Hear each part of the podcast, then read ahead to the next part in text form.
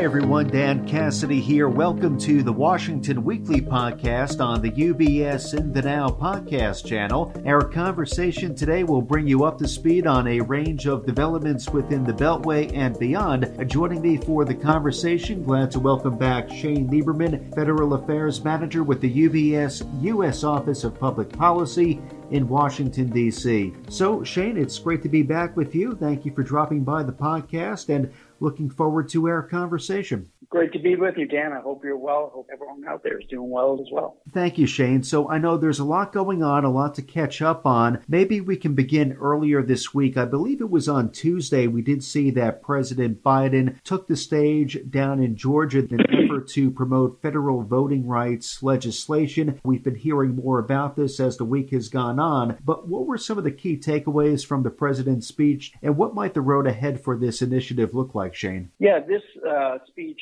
in Georgia was uh, kind of a kickoff uh, to this effort. Uh, you know, when I say kickoff, what I really mean is, you know, um, a last push to see if they could get uh, this voting rights legislation across the finish line.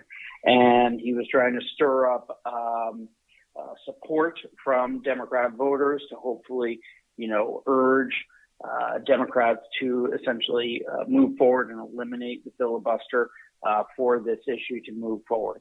Um, since then, you know, uh, the House has again passed uh, this legislation uh, to set, tee it up for the Senate to vote uh, on it. And uh, just before I joined you, Senator Sinema went to the Senate floor to say that she would not be in favor and support the changing of the filibuster rules. So, you know, as we expected, you know, this is uh, seems to be run in the course of it will be a failed effort for Democrats to um, eliminate, eliminate the filibuster rules as it relates to this uh, voting rights legislation, and therefore it's not going to pass.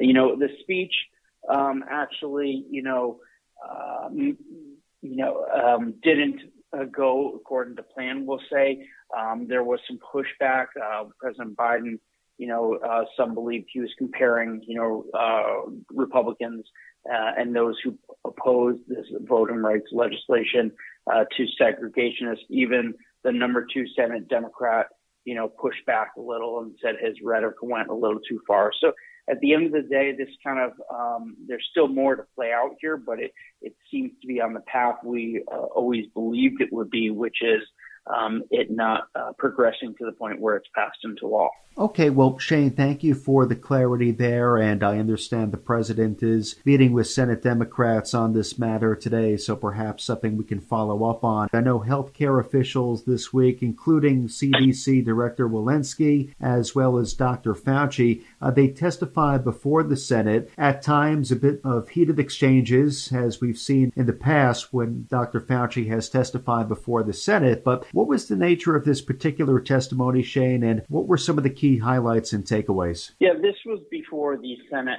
uh, Health, Education, Labor, and Pension Committee, uh, and it was held on Tuesday. And both Democrats and Republicans really demanded that uh, um, there be better communication on a variety of issues. You know, the rules for testing, the rules for isolating and quarantining, um, better communication to, you know, uh, what kind of masks should be worn, et cetera. So, you know, uh, even Senator Patty Murray, the chair of the committee, you know, expressed uh, frustration about uh, the guidance that was being put forward by the CDC regarding isolation and quarantine. And of course, you know, as as was expected, a lot of the headlines surrounded uh, Senator Rand Paul uh, and, and, his exchange with uh, Dr. Fauci. You know, I think that is uh, sometimes takes away from obviously, you know, the really uh, meaty issues that you're asking about what what happened there. So I think at the end of the day, you know, it was good for these health officials to hear from both sides that you know the lack of clarity on communication is causing a lot of uh, confusion among millions of Americans about what you know there should be doing if they want to try and act responsibly. So you know. Um, I think we'll we'll continue to see this go back and forth between uh, Congress and uh, these health officials uh, as you see that both lawmakers and Americans continually grow frustrated with the uh, length of the of um, COVID in our lives, and and that frustration is really you know um, coming to the surface level. Maybe ending outside of our borders, Shane, we've been tracking tensions. This is with respect to geopolitics, tensions involving Russia and the Ukraine. That was the focus during U.S. Russia talks uh, that recently took place. Was there a commitment to de escalate? Any progress come out of those talks? Yeah, so these talks were held at the beginning of the week, and I think they lasted some seven hours. You know, um, it was done by, you know, on the U.S. side, the U.S. Deputy Secretary of State, Wendy Sherman, and her counterpart, the Russian Deputy Foreign Minister.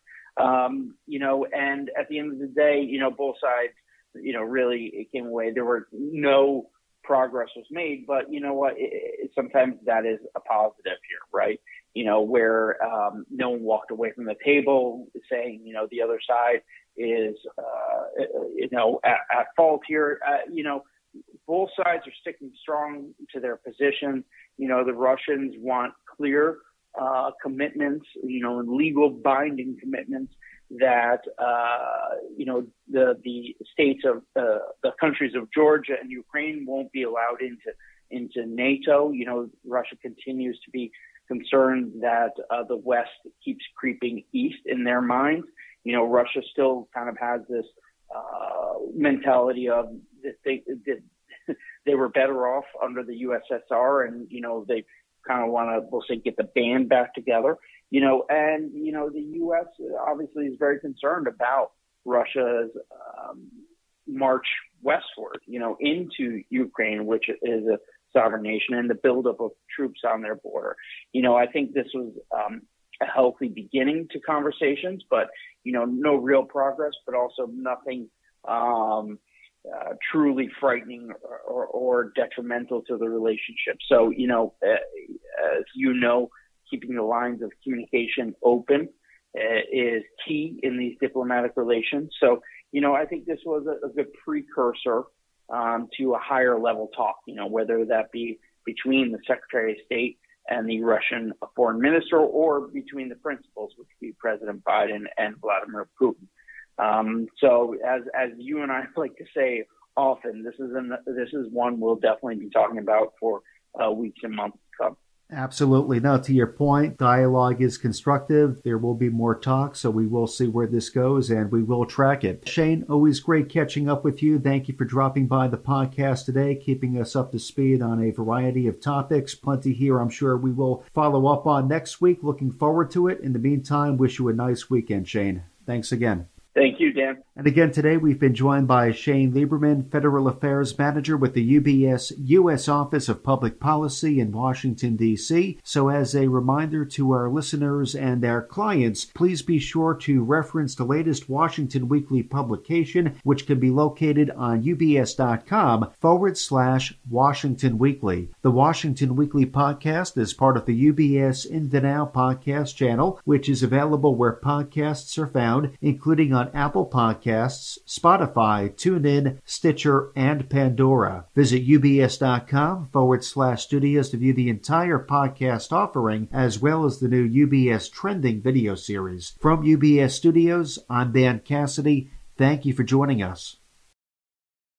As a firm providing wealth management services to clients, UBS Financial Services Inc. offers investment advisory services in its capacity as an SEC registered investment advisor and brokerage services in its capacity as an SEC registered broker dealer. Investment advisory services and brokerage services are separate and distinct, differ in material ways, and are governed by different laws and separate arrangements. It is important that clients understand the ways in which we conduct business, that they carefully read the agreements and disclosures that we provide to them about the products or services we offer. For more information, please review the PDF document at ubs.com forward slash relationship summary. UBS Financial Services Inc. is a subsidiary of UBS AG, member FINRA SIPC.